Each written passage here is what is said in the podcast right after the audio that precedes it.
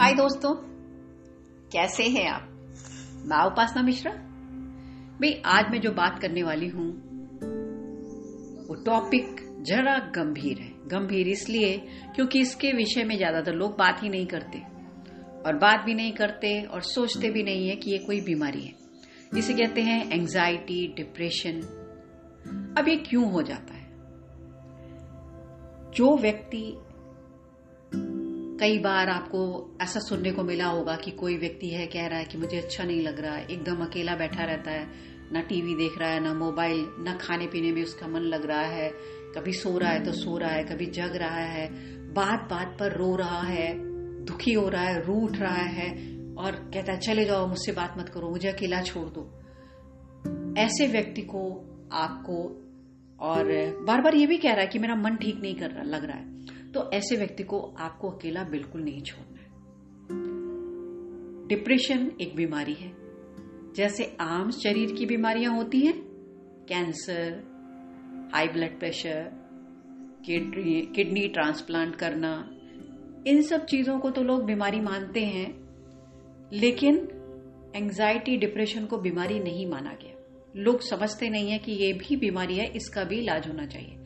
तो क्या होता है जब ये व्यक्ति बार बार आपसे ऐसा कोई व्यक्ति कह रहा है कि वो इस सारी चीज़ों को फील कर रहा है, महसूस कर रहा है तो उसे डॉक्टर को दिखाया जाता है। डॉक्टर सारे चेकअप करते हैं। जब चेकअप करते हैं तो डॉक्टर कहते हैं तो सारी रिपोर्ट तो नॉर्मल है। ऐसा कुछ नहीं है, आप स्लीपिंग पिल्स दे देते हैं कि आप सो जाइए अच्छे से, आपको ठीक लगेगा।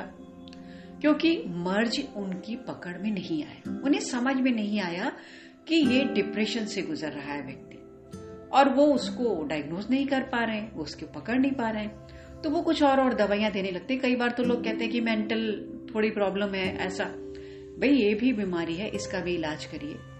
डॉक्टर अगर समझदार होगा तो वो पकड़ लेगा और उसको सही दवाइयाँ देगा। और सही दवाइयाँ दी जाएँगी तो उसका इलाज संभव हो सकेगा। और संभव होने के बाद वो व्यक्ति नॉर्मल वैसे ही ठीक हो जाएगा। जैसे कि ये सारी बीमारियों से लोगों का इलाज होता है और वो लोग ठीक हो जाते हैं कि नहीं ठीक हो जाते जैसे वो ठीक हो जाते हैं, वैसे ये भी ठीक हो जाए।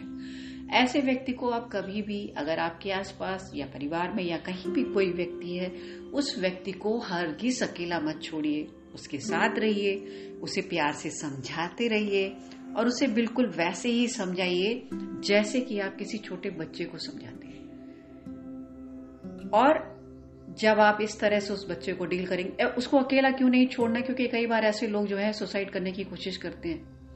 क्योंकि डिप्रेशन से गुजर रहा है ना। अच्छा वो व्यक्ति रो रहा है और आपको लगेगा कि मैं कह रही हूँ ना, मैं तुम्हारे पास हूँ, मैं तुम्हारे साथ हूँ, फिर भी तुम क्यों परेशान हो रहे हो या हो रही हो, क्यों रो रहे हो?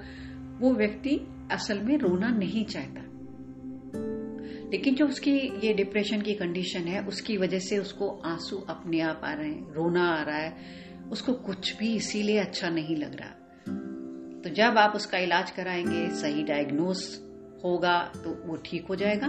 तो मैं तो सिर्फ़ एक बात हमारे पेरेंट्स से कहना चाहूँगी कि अगर ऐसा कोई व्यक्ति इसको डॉक्टर से ज़रूर दिखाई दे और सही डॉक्टर को दिखाएँ, क्योंकि हमारे इंडिया में एंजाइटी डिप्रेशन के इलाज करने वाले डॉक्टर ज़्यादातर है ही नहीं और वो अगर देखते भी हैं तो उनके हिसाब से सारी रिपोर्ट जब नॉर्मल है तो वो वापस पेशेंट को घर भेज देते हैं।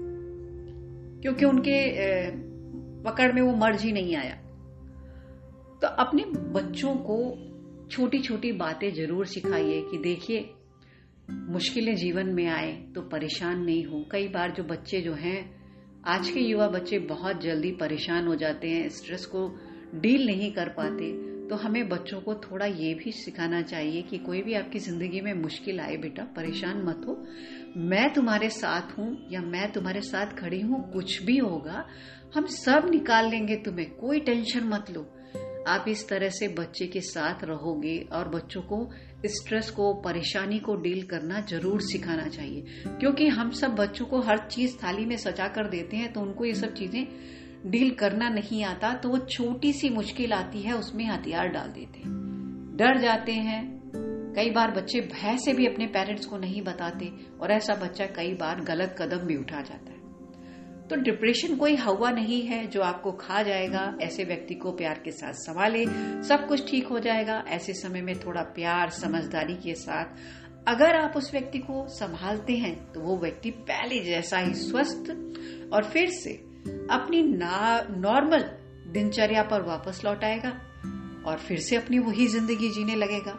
लेकिन इस वक्त, ऐसे समय में उसको सिर्फ़ और सिर्फ़ आपके सहयोग की ज़रूरत है। आपके प्यार की ज़रूरत है, आपकी देखभाल की ज़रूरत है।